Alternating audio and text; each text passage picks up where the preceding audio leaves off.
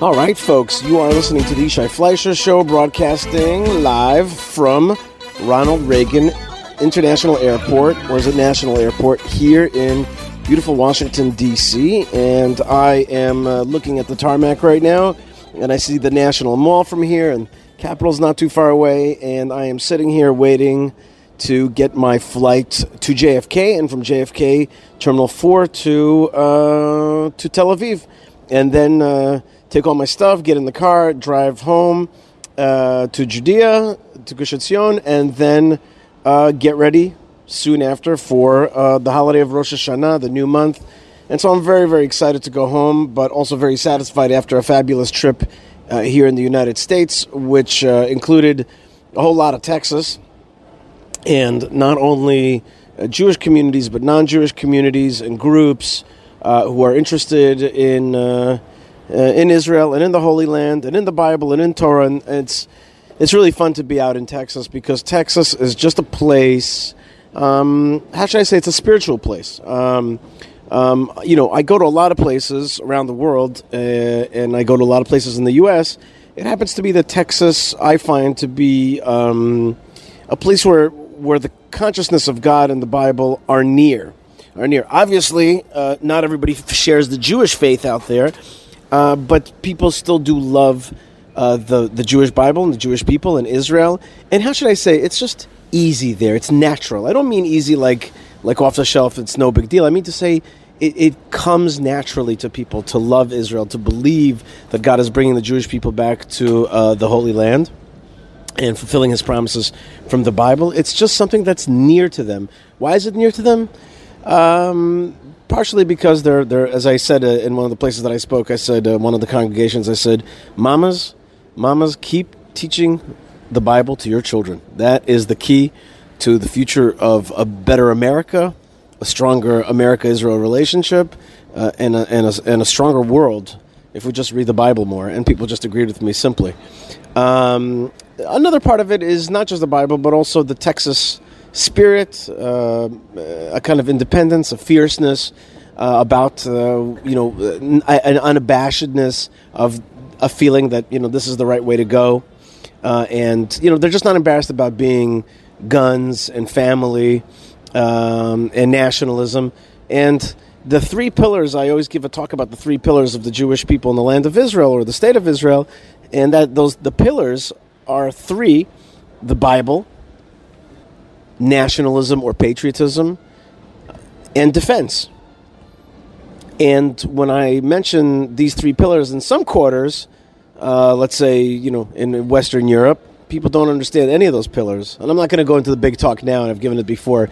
And if you want, I could come to your community and do it. But uh, uh, the bottom line is when you're in Texas and you mention the Bible, people are like, yes. You mention nationalism or patriotism, people say yes. You say defense, people say obviously.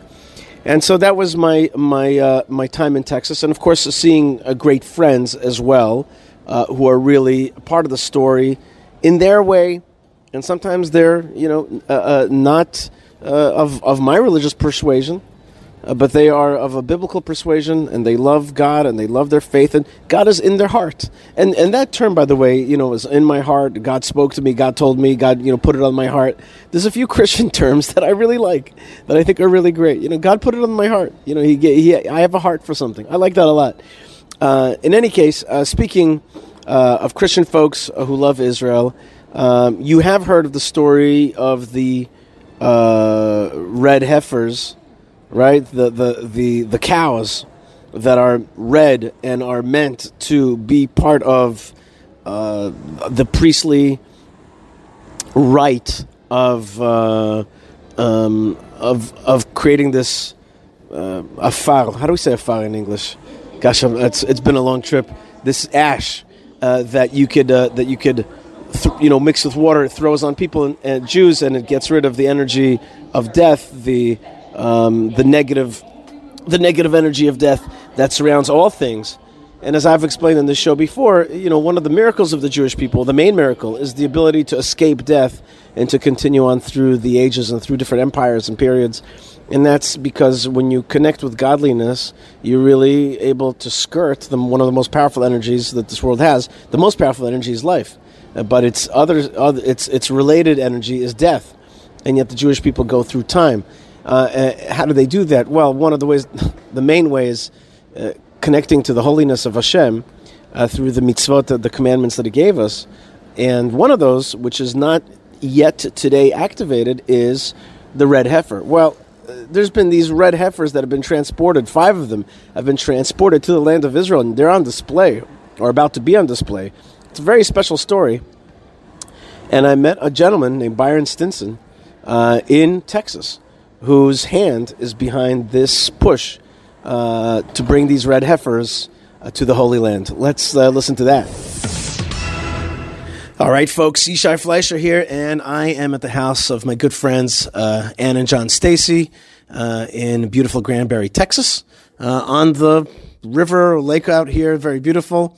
And we just had a wonderful evening talking about Israel, and a lot of friends came over, including Byron Stinson, who is a man who has uh, a lot of love for the Bible.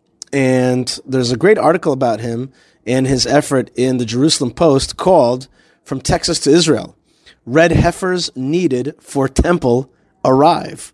And the subtitle is A Christian farmer in Texas raised the prize heifers, which are essential for priests to serve in the temple. And that's not, that's not even so correct because it's not essential for priests to serve in the temple. It's actually essential for a very amazing aspect of, uh, of, of life with a temple for all Jews. And that is the ability to get rid of ritual impurity brought on by death or contact with death. And so, in many ways, the red heifer, the para aduma, is a secret of the Bible about eternity, about connecting to God through getting rid of one of the most pernicious of all energies in this world, and that is the energy of death. And so uh, the article continues the heifers were located and brought to Israel with the help of Boneh Israel organization, Boneh Israel organization, which involves both Jews and Christians. Byron Stinson, a Texas rancher and a fundraiser and advisor for the organization, raised the cattle.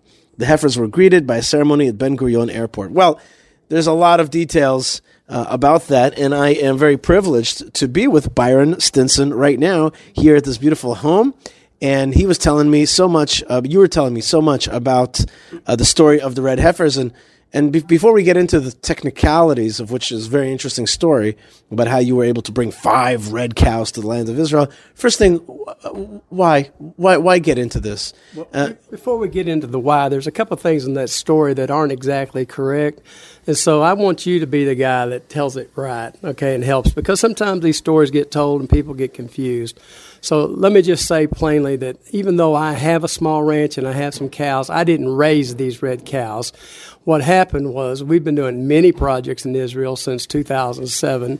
And because of that, there were rabbis in Israel that reached out to me.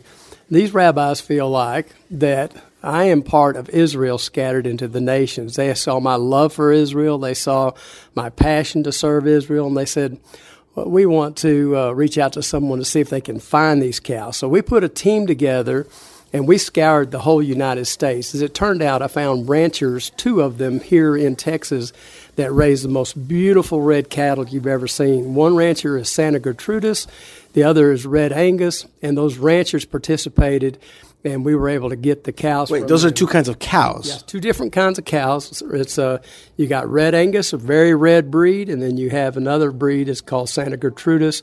And so the five cows we took to Israel, two were Santa Gertrudis, and three were Red Angus. Okay, so uh, back to thanks for clarification, and now uh, explain to me why is a goy a Gentile sure. of the nations concerned with bringing cows to Israel. That sounds just the thought of it logistically sounds like a humongous pain in the tuchus. Why pain in, in why why would you why would you undertake this undertaking of trying to bring these cows to Israel? And what's it for? I mean, were you uh, for example, were you were you expecting that this would be used in temple service? So the why of it is, uh, I was brought to a love of Israel from the time I was a young man. I actually uh, heard the Lord speak to me, or uh, not to me, but uh, to the guy sitting next to me, which is a very bad person, and t- told him he was going to use me with the Jewish people. And so, what, what we're getting to here by, by us coming together is that we have both spirit and truth working together so that we can actually uh, see the Lord open our eyes to more things that He wants to do so that we can return from death and that we can see eternal life come because that at the end if we don't have that happen then we're all going to die and have no hope so when I, I understand the bible i've read the bible i saw the grace and the love in the Bible in the Old Testament. And so I've studied the Old Testament probably far more than the New Testament my whole life.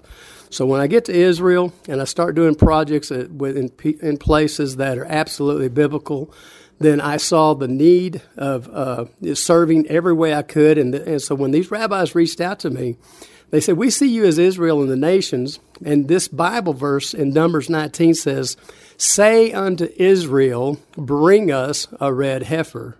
And they said, We're saying to you, to Israel, bring us a red heifer. And I know that there is a promise of reconciliation between Israel and Judah that has to happen in the last days. And so what I did was I took that burden on myself, the cost and the time and the effort to put the team together, not for myself, but I did it for all the churches scattered in the, into the lands of the nations to represent them to say, we want to bring that to our fathers of faith and present this to you as our gift to you because you are doing everything you can to follow the Word of God. You are trying your best to fulfill every word, and we want to tell you we love you, we appreciate it, and here's our gift to you these red cows.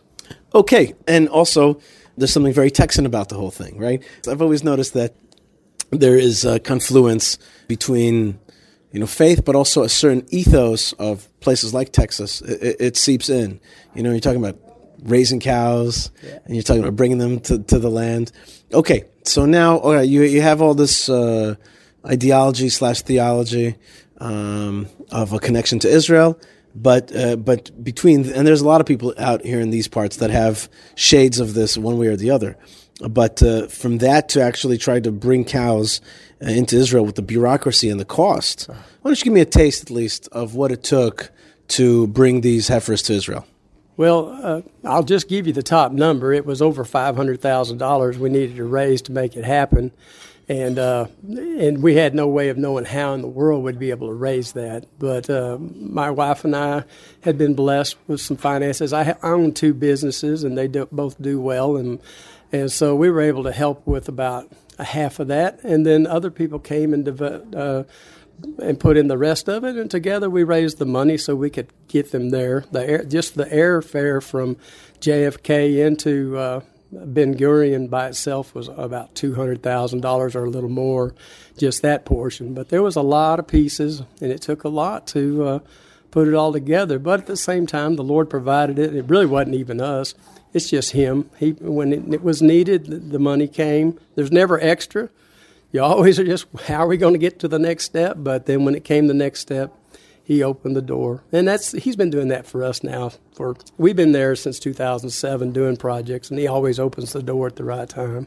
Uh, but one of the biggest hurdles, of course, was the bureaucracy of, yeah. of livestock to a different country, and not to mention the bureaucracy of Israel as well and you had to deal with government issues. They weren't so excited, parts of the government, and they put stumbling blocks. And I can understand that's some weird stuff, right? Flying sure, in cows, right? Sure. Yeah, it, it was definitely. You, you, told me, you told me, for example, that there's a stipulation that you're actually not allowed to bring American uh, livestock into Israel, but you found a way around it by calling them pets. Yes. Yeah, that's right. We have five. That's why we only brought five. Actually, what happened once we had uh, found the red cows there there was that we had to get to them before they were tagged because if they put a tag in their ear they have a blemish and you can't use them so we got to the ranchers and we looked at their cows that were already red and that they were over three years old and they were still perfectly red so we knew we could get some uh, some new babies out of them that could could still be pure after thir- uh, age three, and that's the ones we were looking for.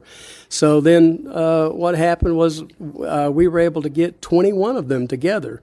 And then we flew, we paid for rabbis to secretly just come in and do the inspection to make sure that they agreed with uh, what we had done, that, that they were good. We thought, well, maybe you know, six of them would be good or ten of them would be good. As it turned out, they uh, picked out the eight best, but actually all of them were completely red. And then they picked out the eight best, and we held on to them for a few months. When it came time for us to ship them, we wanted to ship at least seven. That was my plan from the very beginning. They they asked me like the Ark. Yeah, they asked me to find one, and you know they found one about ten different times. I guess they've there's been one that always fails, and I'm like, to me, let's get seven. And that was the number. But as it came down to the day, then the, the, the stipulation in Israel is you can only fly in up to five or bring in import into the land up to only five pets. So we had we had to limit it down to just five instead of seven. All right, it's the modern day Noah's Ark, yeah. and they got on a commercial airline, on American Airlines. Is that right? That's right. And they flew business class or first class. These cows, what do they fly? well, they were definitely lower class. they were in the cargo bin, but they were very happy. You know, it was amazing. We had, they made Aliyah they made Aliyah. I was there to greet them as they came off the plane, and we were there with the Temple Mountain Institute and many other uh, leaders, and we just celebrated and danced, and we had such a wonderful time. And the cows were just the most well behaved. They looked so beautiful, and uh, they they just they just still are just wonderful. Now we have one that we feel like it probably has a couple of too many white hairs, and uh, so that one, even though it might could be kosher, uh, that one we're talking about going ahead and trying to breed her back with the extra red uh, bull and go ahead because we're looking to future generations. Mm-hmm. We're not just looking for now, mm-hmm. and so all of them will be used. Uh, there is hopes that uh, if if the everything lines up and and we're able to do it. We'd like to see uh, the actual ceremony on the Mount of Olives happen in uh, Passover 2024. And that would involve uh, some hyssop and some crimson uh, and some cedar, if I recall correctly. And so, and you put that together. You you put you burn it all in a fire, and those ashes together uh, can make a tincture of sorts. Uh, and that tincture, when sprayed properly by a priest, and not doesn't have to be a high priest, uh, would get rid of, eviscerate uh, the spiritual impurity yes. uh, of of being in contact with death. Interestingly, is that it happens on the Mount of Olives, which is uh, really a Jewish cemetery. Uh, and so sometimes I like to think that it's almost like poking death in the eye. It's like, like it's like you go into a cemetery and you're like, in this place, from here on, we, we can defeat you, death. To me, it's very interesting. I've I've always thought that the way to talk about the red heifer is that uh, the greatest miracle that the greatest proof of God's existence in this world is the continuing existence of the Jewish people. Absolutely. There's some ability to defeat the natural uh, end of all nations yeah. uh, and, and, the solution of all nations at the end, and that is only being connected to God and therefore somehow being able to cheat or beat yeah. death. And that's what the red heifer really, really stands for. And uh, you're bringing uh, this Texas spirit uh, with a love of the Bible, a love of Israel from the nations, and bringing these these things, uh, these animals uh, to the land, helping them make aliyah. And that's there's that's a certain. I would say it's kind of almost like a an offering of the nations by bringing them in. Yeah, it sure is. And you know, you, you, didn't mention probably the hardest part that, that you have to have for this uh, ceremony. And by the way, the land where it's where uh, we're going to do the ceremony was actually offered to us uh, 12 years ago, and we're able to purchase. Which ceremony? You're not pl- planning to do the actual burning ceremony. Yes. Yeah, on the Mount of Olives, uh, we actually got the piece of land that is not in the cemetery. It's right over, if you know where the uh, city of Jerusalem has a uh, walking park over there. See, the site has to be exactly at the height of the te- where the temple will be built. And so we wound up with the exact it, it, place. the Talmud talks about that it had to be in sight, not of just the temple, uh, but into the holy of holies. Yeah. And we have that. That, that was that, that's what was amazing is that became available 12 years ago, and so it was able to go into Boneh Israel. And you know, when we first got it, we can't say no to this opportunity. We, uh, and we thought, well, maybe this is where we build the Red Heifer restaurant, and we could serve some steaks in there, or maybe this is where we need to have like a some place to I'll look over the Temple Mountain. And then it turned out that we found the actual red heifer. So then we knew what the why the Lord had given that to us. I wouldn't say it's naturally uh, our own ability to do any of this. it actually, and I don't think it's it's the Jewish people's ability to be back in the land. I just believe God's hand was on it because He wasn't going to let His enemies say that they were greater than Him.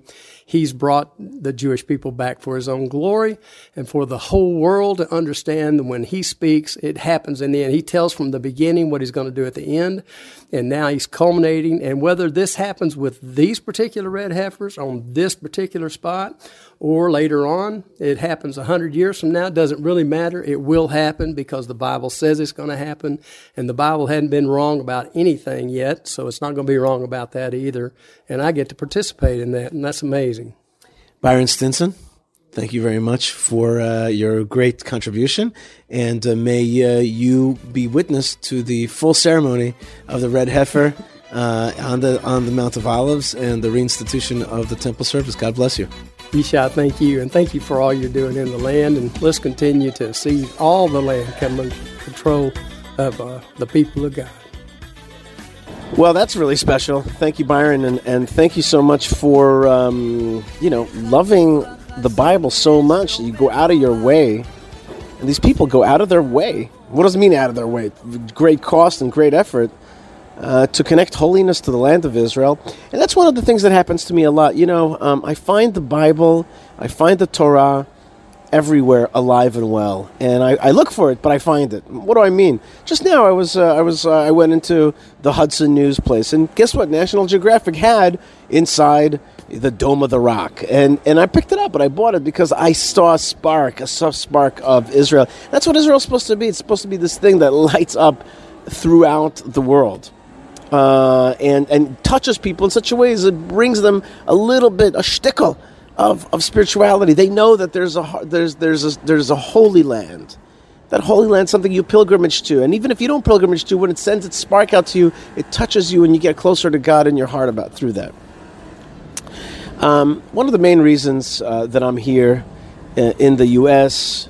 Um, is the Biblical Highway, and the movie that David Friedman uh, has made, Ambassador David Friedman with Mike Pompeo, and I went to a very uh, special uh, premiere of that in Washington D.C. That's what I'm. That's why I'm in this airport right now because I'm on the way home from that. I want to tell you about that. Before I do, I want to remind people that uh, the Jewish community of Hebron uh, is is an amazing way to connect to uh, the biblical highway and the land, uh, the Holy Land, and that you could find more information about Hebron through hebronfund.org. But you know that's the tomb of the mamas and papas, uh, the founders of the uh, of the biblical story, uh, the people who walked in faith uh, from the get go. So that's uh, Abraham and Sarah, Isaac, Rebecca, Jacob, and Leah, of course King David as well, and that's all uh, in Hebron, hebronfund.org, and, and similarly, if you're thinking about reading the National Geographic Dome of the Rock, read High on the Har which is how Jewish people go up on the Temple Mount in holiness, highinthehar.com. Uh, and also, if you're out there, uh, uh, you know, thinking about Israel, make sure you get the news the right way, which is uh, jewishpress.com and jns.org. Both the great partners for the Yishai Fleisher Show. I read them, follow them, enjoy their emails. I do recommend that you get the emails from the news organizations that are good because it changes you when you kind of just get the email in your inbox and you already can scan it and know what's going on. Um, gosh, so um, I see these beautiful choppers right now flying over the mall uh, in um, black choppers. They look like, oh yeah, they're Blackhawks flying over the National Mall. Maybe they're on official business bringing some important people or military folks. Pentagon is here. Really, the, the, the United States Capitol is here. That's obvious, but like you could really feel it.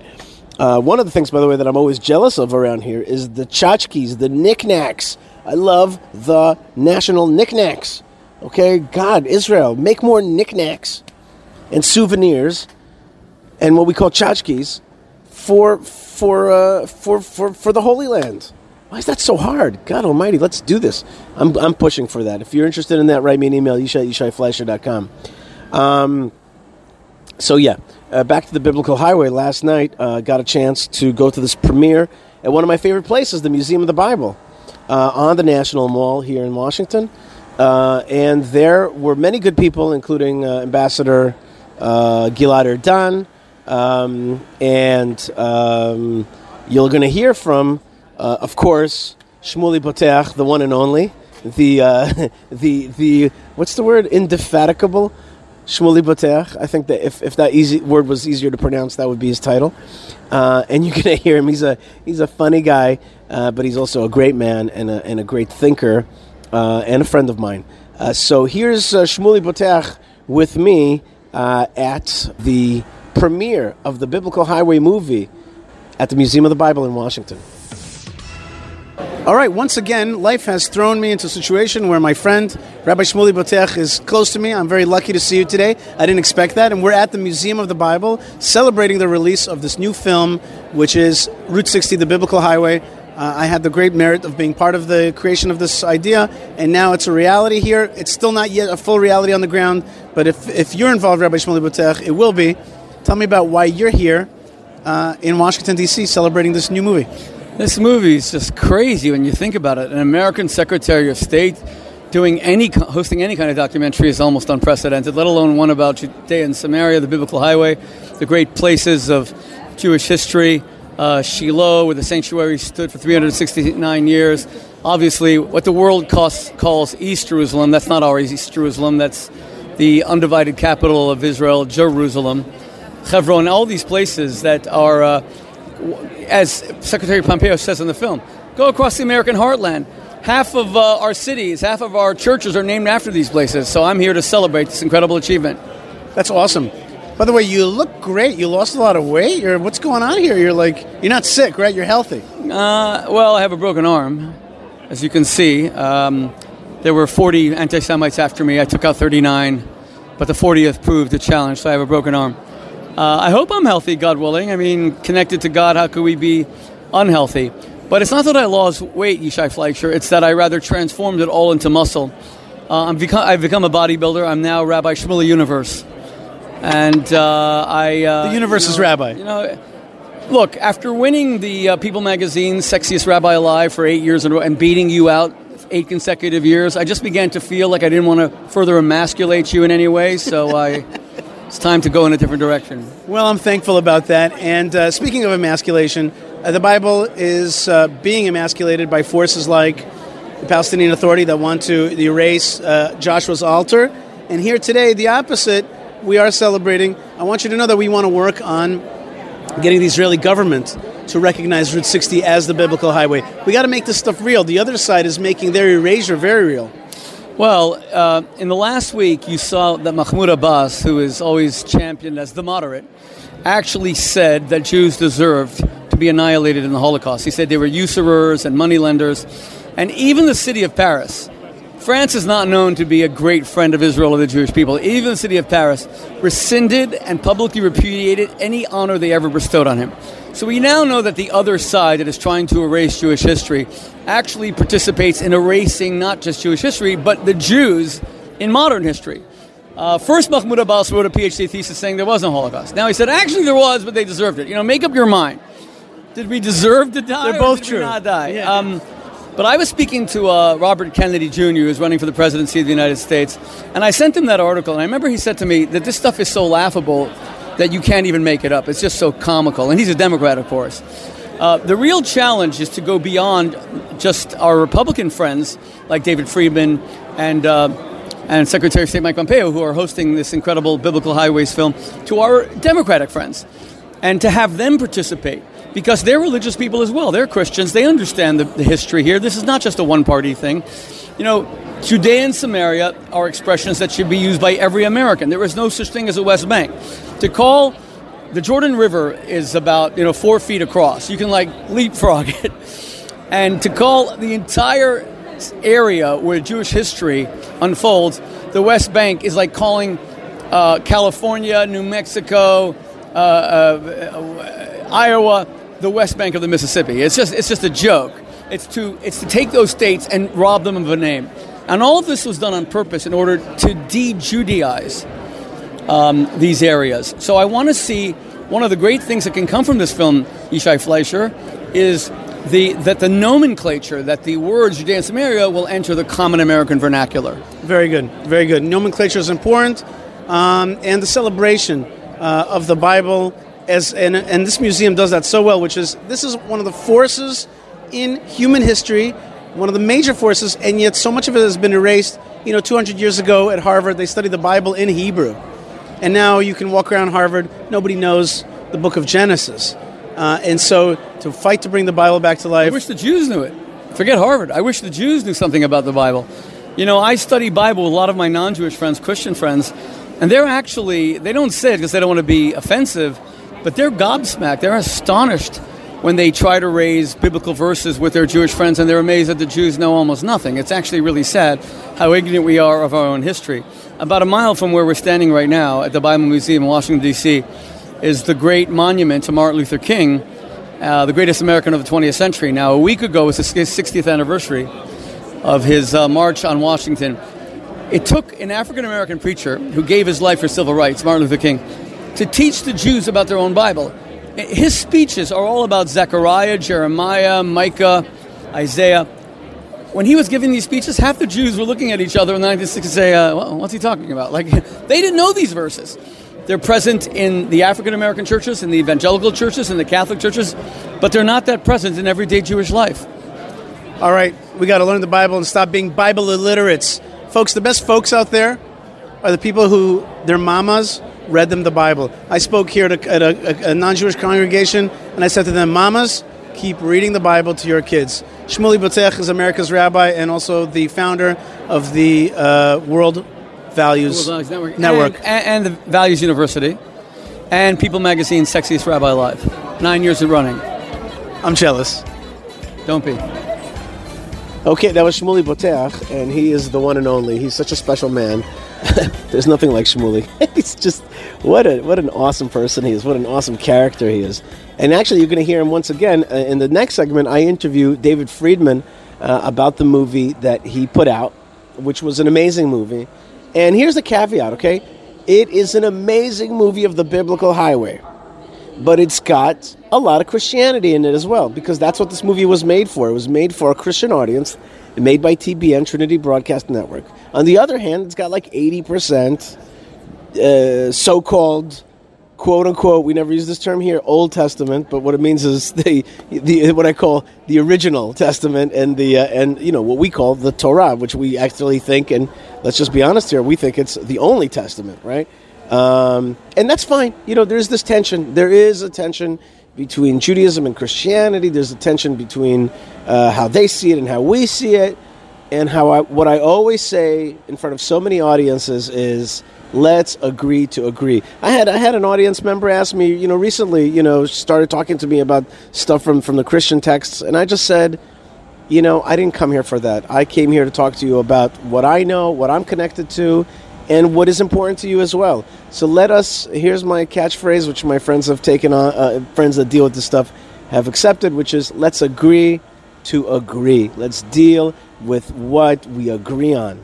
At the same time, there are uncomfortable moments. That's the truth. There are moments of, of, of tension between uh, Judaism and Christianity because we share we share a faith, and yet there's stuff that we do not share, and that you know for us brings up dark memories, and uh, you know it's so funny because like you know I don't want to get too much into this, but like you know I could see you know Christian folks when they talk to me, like I could see that their bewilderment, like why don't you want to accept you know our Lord and Savior and that whole business and and I don't know if they know, but I think some of them they'll be like, I think to myself like, why do you need all this stuff for? Why don't you just stick with with the with the, with a time tested truth without all this, you know, without all this extra you know storyline that uh, you know to me is not doesn't have that same the, the, it doesn't have the holiness and authenticity in the same way, and. And, and and the point that I just made right now is something to also know when to skirt. It's when to skirt it meaning to say we don't have to argue about the things that divide. Let's talk about Abraham. Let's talk about King David. Let's talk about the Holy Land. Let's talk about the, the biblical highway. But even the biblical highway has got uh, these two elements. And, and, and the Museum of the Bible has got these two elements. And so the, you know, the question is, uh, you know, what is the brand? And the question is, what is, it, it did this movie, uh, from my Jewish perspective, add value into this world? Did it bring people closer to Israel and to God? I think it's a resounding yes, without even a question. I was very moved and, and, and, and gratified that I had a big part in this idea of the biblical highway. It was my idea, really. and even the naming of it, Route 60, the Biblical Highway, and, and, and, the re- and research and all kinds of stuff having to do with this film. The concept is, is mine, and, and yes, it's, it's really, it really came to fruition last night. Uh, very, very special, and I think a tremendous net positive uh, in this world. And if you have questions about this, and I'm sure you do, write me an email, yishai, yishaifleisher.com, and I can happy to discuss it more on the show. And I have many more thoughts on it, um, but uh, that's the important point, which is, is it a net positive? Uh, speaking of net positives, uh, koshercycletours.com. They will take you on a beautiful tour uh, on bicycles. I am looking forward to my kosher cycle tour uh, coming up very soon, and I'll look down at my watch and check out my awesome retro watch guy watch.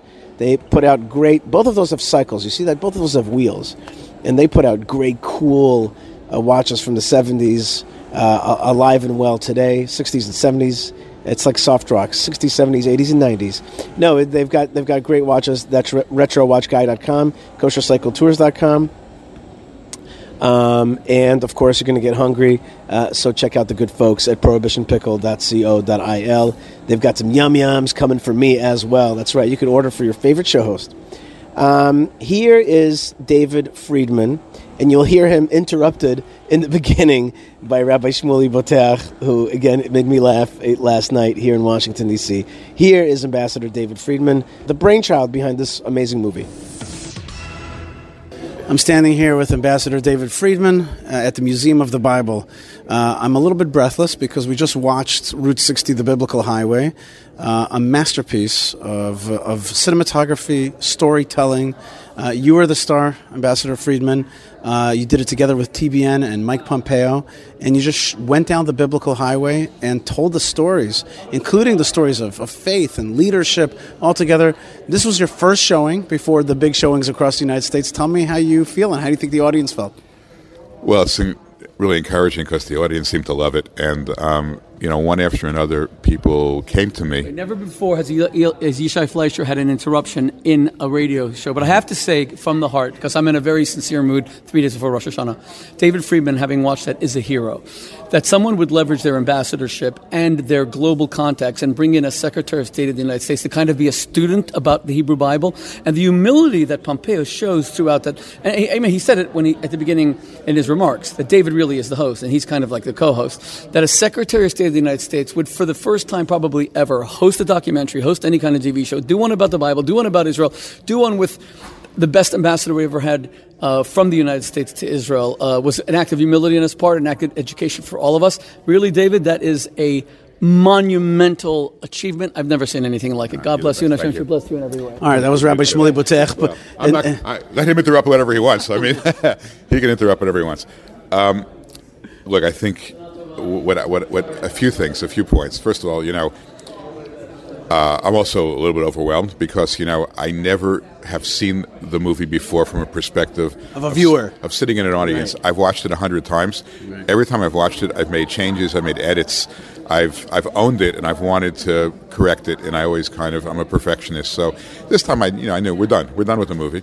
So I was just um, I was just enjoying it and watching people watch it. I could feel the room and there was a, a, swell of emotion. And I saw people afterwards. There was the credits, and then there was like more interviews with you guys. People didn't move. Yeah, I, I thought the I thought the audience was really at, at rapt attention, and and here's what I, I took from it: people of the uh, you know people of uh, of the Jewish faith uh, came to me and said, "Thank God you've you've brought this to life because." You know, this has been like the, the dirty secret of the of the Jewish people. We have these holy places, and they're neglected, and, and, and nobody writes about them. When people write about Yudav Shomron, they write about you know the West Bank, and they consider it a place of where there's you know security challenges and demographic challenges. Nobody wants to talk about the fact that this is the holiest you know strip of land in the world, and all of the biblical stories come from there. So people, the Jewish faith, said, "Thank you for finally." You know, exposing this beautiful territory for the the, the majesty and sanctity that it presents. People of the Christian faith said to me, I learned so much from this. You know, this this this wasn't the focus of our, um, you know, it wasn't the focus of our theology. You know, we know that God gave the land of Israel to the Jewish people. We want the land of Israel to always be with the Jewish people. We weren't exactly sure what was there, you know, and especially because even people who've gone to Israel many times don't go over the Green Line. And here was a chance for them, you know, in the safety of a theater, to go all around Yudav Shomron and to see it and to see the majesty, the beauty, the sanctity, uh, and, and the stories of what happened here, and to realize this is all where we come from. This territory, this is the wellspring of all of our values, of all our history. This is our DNA and I saw it in everybody, you know, and, and, I'm, I'm grateful. I hope people, if, if we can get more people to watch it and feel the same way, I think, I think you know, this movie will be successful. All right, one more question before you got to be whisked away.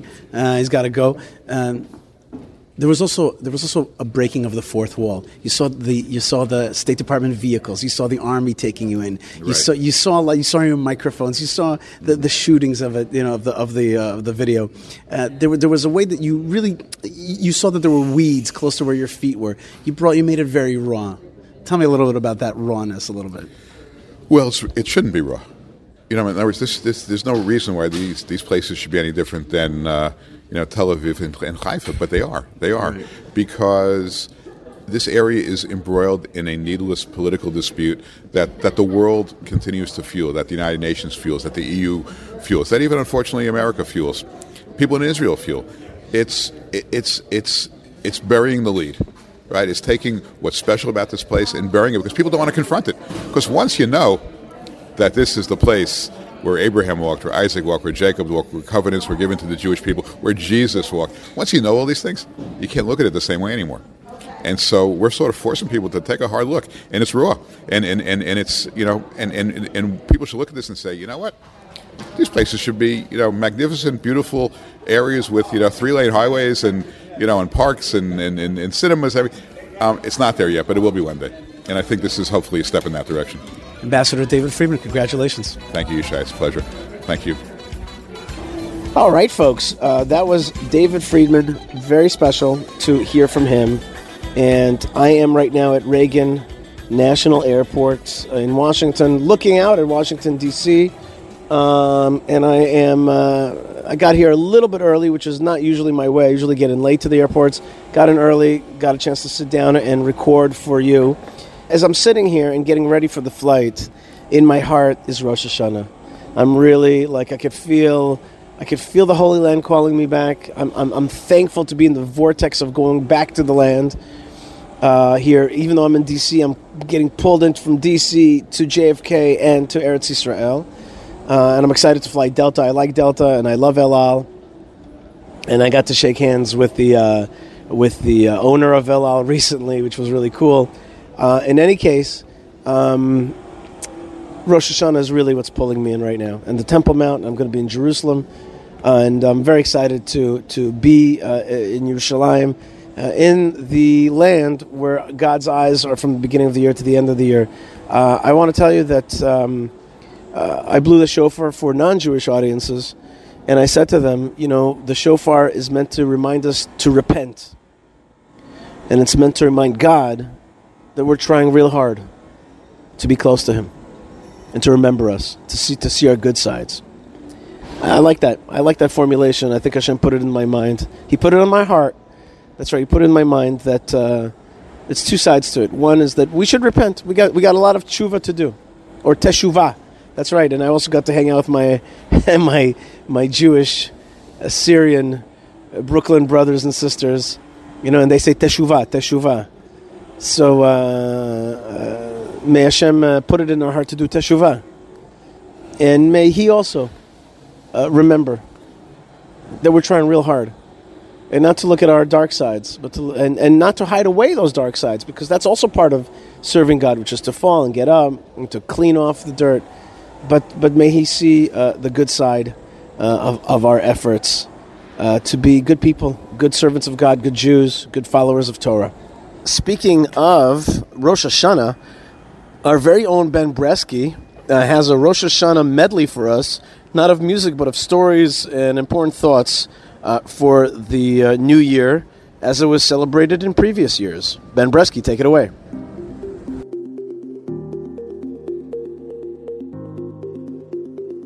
This is a moment in Jewish history. One of my favorite books to read during the high holidays Rosh Hashanah and Yom Kippur is Days of Awe by the Nobel Prize winning author S.Y. Agnon. This is a collection of stories, historical tidbits, and traditions from around the Jewish world. Some are sad, some are inspiring. I would like to share with you some of my favorite. The first is a journal entry from a Jewish soldier in the Russo Japanese War, which took place during 1904 and 1905 between Russia and Japan. In the Straits, a memoir from the days of the Russo Japanese War. Before Rosh Hashanah, a committee of the Jewish soldiers passed through all the hospitals and announced that there would be public prayer for Jewish soldiers on Rosh Hashanah. The committee did not labor in vain. Every Jewish soldier gathered up what was left of his strength and came to the prayers. It was an awful sight. Many of those who came were incapacitated, gloomy, as lean as corpses.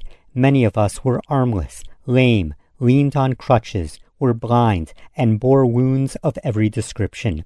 Even those of us who were whole had faces that were forbidding and melancholy, with disheveled hair and overgrown beards. When it grew dark, we hung double curtains over the windows so that the light would not be visible and invite Japanese fire. The evening prayer began. One great sigh filled the house, and we all burst into tears. A crippled soldier leaning on his crutches served as the reader, and his soft voice touched us to the soul. After the evening prayer, we blessed one another with wishes for a good year, but our hearts were sad. Who knew what would happen the next day?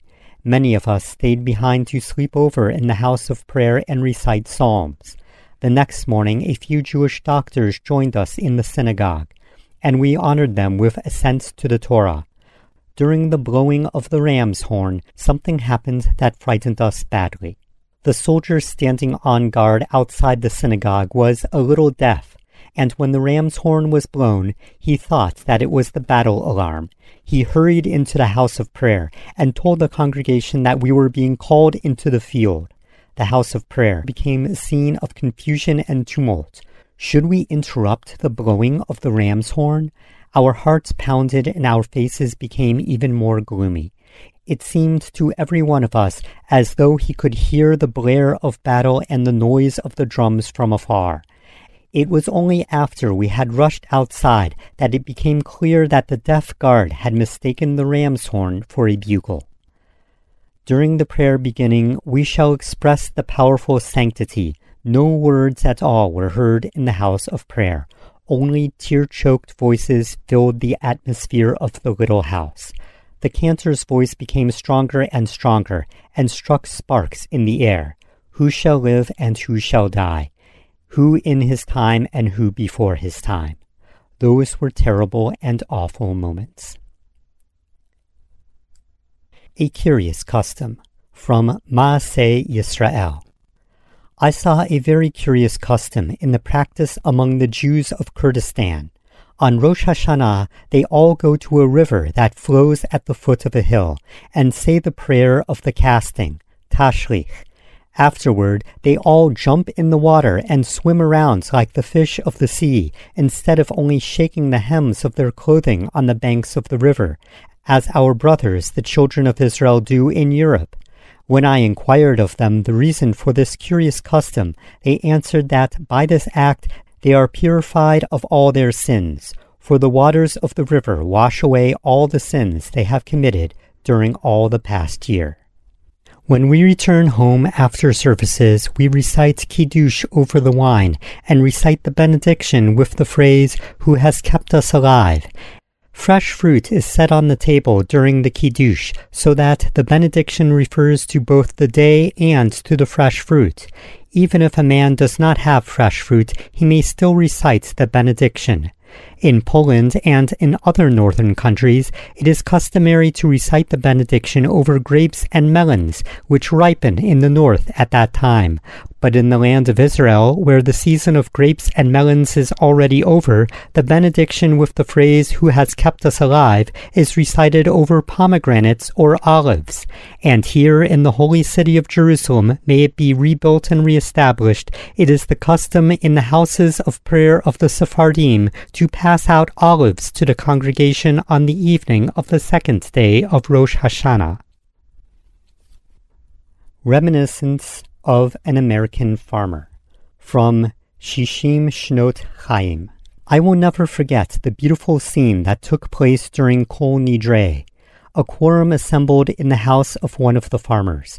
The house was surrounded by trees, the windows were open, and a soft, refreshing breeze was blowing. The menfolk looking very healthy stood in one room, wrapped in their prayer shawls, while the women stood in the other with sunburnt faces and white dresses. The sad and pleasant Kol Nidre melody flowed into the silence of the night. It seemed as though nature itself was listening to the song of the eternal wanderer, who had at last found a place to rest his head. I remembered the Kol Nidre that my forefathers had chanted, hiding in dark cellars in Spain. There they poured forth their hearts before their God. Their groaning and moaning was contained in the damp, cold earth until such time as the inquisitors came and drew the miserable folk out of the bowels of the earth into the beautiful sunshine and cast them into the fire. Only then could a Jew freely cry the powerful words, Hear, O Israel. The cantor lifted his voice and chanted Kol Nidre for the third time. I seemed to awake from a terrible dream. I saw a beautiful world lying before me. The birds under the window were assisting the cantor in their song. And the heaven and the earth, those witnesses of all that had happened to the people of Israel, were joining in song. Our Creator, Thou art eternal, and Thy folk Israel is eternal. The Flute a certain villager used to pray on the days of awe in the house of prayer of the Baal Shem Tov, 18th century. He had a boy whose wit was dull, and who could not even read the letters in the prayer book, much less recite a holy word. His father never brought him along to the city, because the boy was completely ignorant, but when the boy became bar mitzvah, his father took him with him to the city on Yom Kippur, so as to be able to watch him and keep him from eating from simple ignorance on the holy fast day. Now the boy had a little flute on which he used to play all the time when he sat in the field tending his flock. He took the flute with him from home and put it in his coat, and his father did not know about it. The boy sat in the house of prayer all Yom Kippur without praying, because he did not know how.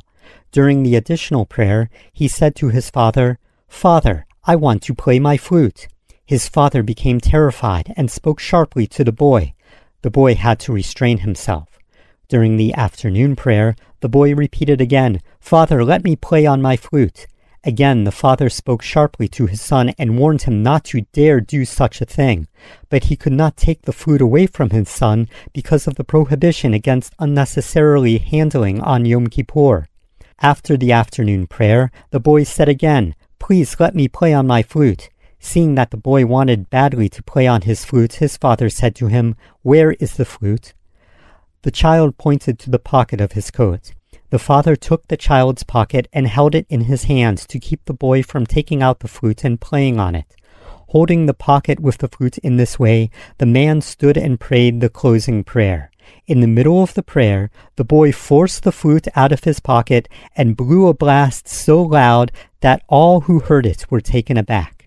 When the Baal Shem Tov, who was leading the service, heard the sound, he shortened his prayers.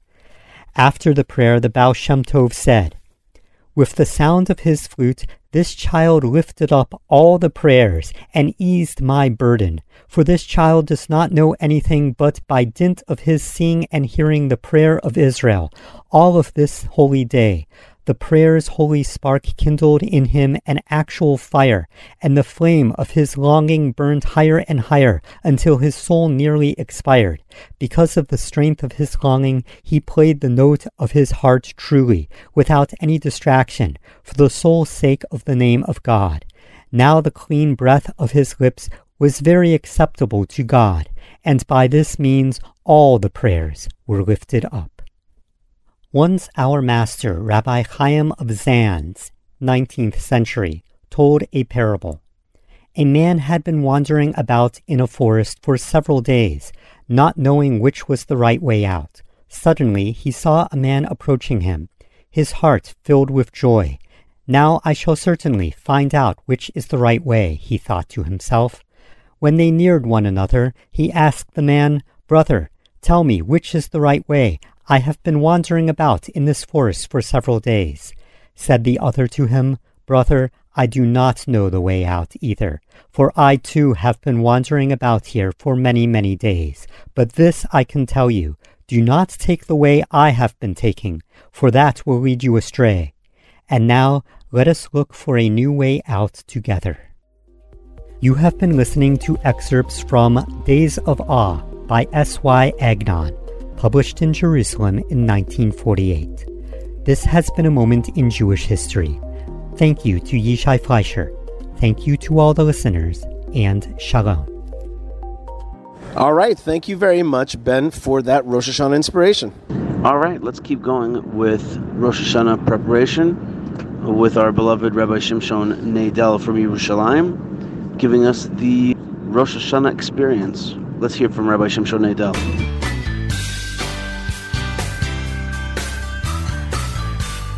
Shalom Yishai. Rosh Hashanah is a strange mix of emotions. The sound of the shofar pierces even the hardest of hearts as the melodies of the chazan cascade up and down an emotional roller coaster. In the liturgy, we invoke fear and dread and exclaim that even the angels tremble, seized by terror. We reflect on how life is so fleeting like a passing cloud, a fading dream, how we are so fragile, how man is so vulnerable, who will live and who will die. And then we wish one another a happy, sweet new year, happy holidays, before going home to dip apples in honey and eat a festive meal surrounded by family and friends. But just how should we feel on Rosh Hashanah? Is it a day of fear and dread? A day of judgment? Or is it a festival to be celebrated like a festival? The answer is that it is both. And this duality, this dialectic, this conflict, this tension finds expression in a number of areas of Jewish law and in a number of customs that we observe on Rosh Hashanah. The Talmud discusses whether Hallel, the festive prayer of praise and thanksgiving which we recite on joyous occasions, is appropriate for Rosh Hashanah. And after showing how indeed Rosh Hashanah meets the requirements or criteria of a day on which one would recite Hallel, the Talmud concludes the ministering angels Ask the Holy One, blessed be He, Master of the world, why does Israel not sing praise before you on Rosh Hashanah and Yom Kippur? The Holy One, blessed be He, said to them, Is it possible that the king sits on his throne of judgment and the book of life and death are open before him, and Israel should sing before me? Filled with so much uncertainty and doubt concerning our fate, how can we sing Hallel? How can we even eat? Yet, a famous passage from the Jerusalem Talmud instructs us to celebrate Rosh Hashanah and eat, drink, and rejoice, expressing our confidence and trust in God. Who is like this nation? The Jerusalem Talmud asks. The practice of the world is that when one knows that he is standing trial, awaiting judgment, he wears black wraps himself in black, grows his beard, for he does not know what the verdict will be. But Israel is not like that. They wear white, wrap themselves in white, trim their beards, eat, drink, and rejoice, for they know that the Holy One, blessed be He, will be merciful and forgive them. In fact, many authorities draw on this passage to show how it's not appropriate to fast or be sad on Rosh Hashanah. By celebrating the day as a holiday, we express our confidence going into the day of judgment. On Rosh Hashanah, we all stand before God. And when one stands before God, yes, there is tremendous fear, but as Rabbi Joseph B. Soloveitchik explained, there's also tremendous joy. In the constant refrain of the Avinu Malkenu prayer, we recognize that God is both Malkenu, our King, but also Avinu, our Father. Rabbi Shlomo Carlebach shared the following story.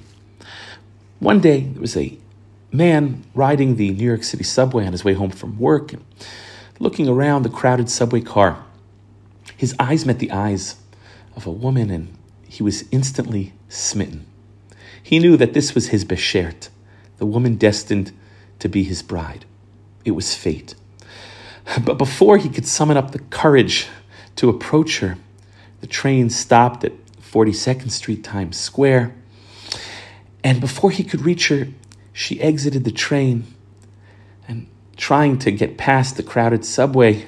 By the time he got to the doors, the doors closed on him and the train headed downtown towards 34th Street, Herald Square. He got off at the next stop, 34th Street, and pushed past the crowd, ran up the stairs, knocking over anyone in his way. He made it to the street level, pushing past everyone in his path, and was trying to find a taxi to take him to 42nd Street. He sees an elderly couple about to enter a taxi pushes them aside, gets in to the taxi, and yells at the driver, Take me to 42nd Street now. But just as he enters the taxi, even before he could get the door shut, a police officer who had witnessed all the commotion apprehended the man and began to question him. The man tried to explain what was happening. I have to find her, he said. But the cop would not let him go. The man tried to run off, but soon found himself in the back of the squad car, arrested for public disturbance and resisting arrest. He spent that night in jail, kicking himself and wondering if he would ever see the woman from the subway. He couldn't sleep. He was completely dejected and feeling depressed and defeated. The next morning, he had to appear before the judge. He sat in the courtroom, tired, devastated, depressed, dejected, defeated wouldn't even look anyone in the eye, couldn't even lift up his head, was looking at the floor and at his shoes. But when his name was finally called, he was brought before the judge and he looked up and smiling back at him from behind the bench, the judge was the woman from the train. Indeed, each and every one of us stands trial on Rosh Hashanah. But we know the judge. We know the judge. Wishing all of the listeners a happy and healthy, sweet new year from Jerusalem. Rabbi Shimshon, thank you very, very much. That was great. And let's hope that we all have an awesome Rosh Hashanah experience. And from here, uh, although I am in Washington, I'm really on the road to Eretz Israel, and so I already feel myself being uh, a blessing you from Eretz Israel and from the land of Israel, from and and from from Jerusalem. Um, if you're listening to the show, that means that somehow it touches uh, the story touches your heart, and that you want to bless it, and it wants to bless you back. That's another thing I said to uh, to non-Jewish audiences, Christian audiences. I said to them, I said to them, I said to them, "Do you guys bless Israel?" And they all said, Yes. I'm like, Do you bless Israel? They're like, Yes. I'm like, Well, I'm here to bless you back. That's the deal. That's the deal. You bless Israel, and I'm here to bless you back. That's why I'm here. I'm here to give you that blessing. It's part of the deal. We have an understanding. You bless Israel, and I bless you back. in the name of Hashem, of course, not me. Uh, I bless you in the name of Hashem. All right, folks, I want to thank uh, Yocheved Seidman, uh, not just uh, for show help, but also for uh, the logistics for this trip. Ben Bresky, uh, Tabitha, Moshe Herman for getting us out to the net waves, and Lou. uh, when we're live for uh, rocking uh, the show and being part of it. I want to thank all the folks that support and donate. Uh, please do so more, especially right before right before Rosh Hashanah. It's a great way to it's tzedakah is a great way to expiate sins. Your gift to um, our efforts here, I hope, will be part of spreading out Torah and therefore uh, will be a merit for you. So you can do that at buymeacoffee.com forward slash Yishai or at yishaifleisher.com. We're now building out biblicalhighway.com and you can see our new animated film. A lot is happening. Hashem, thank you so much for such an amazing and fabulous year. And we mourn all the people that fell this last year. And we remember them. And we thank you, Hashem, for the greatest gift of them all, which is life and the ability to serve you in this life. Hashem, please give us koach to have another great year. Please remember our year, this past year, for good, and give us the merit to continue to live and to do your service. Please heal the sick. Please help the uh, the the orphan and the widow and, and the weak in the society. Give us strength to do your will in all those departments. God bless you, folks, from Washington, D.C., en route to Eretz Israel. Blessings to you wherever you are. Lots of love, lots of blessings, and shalom.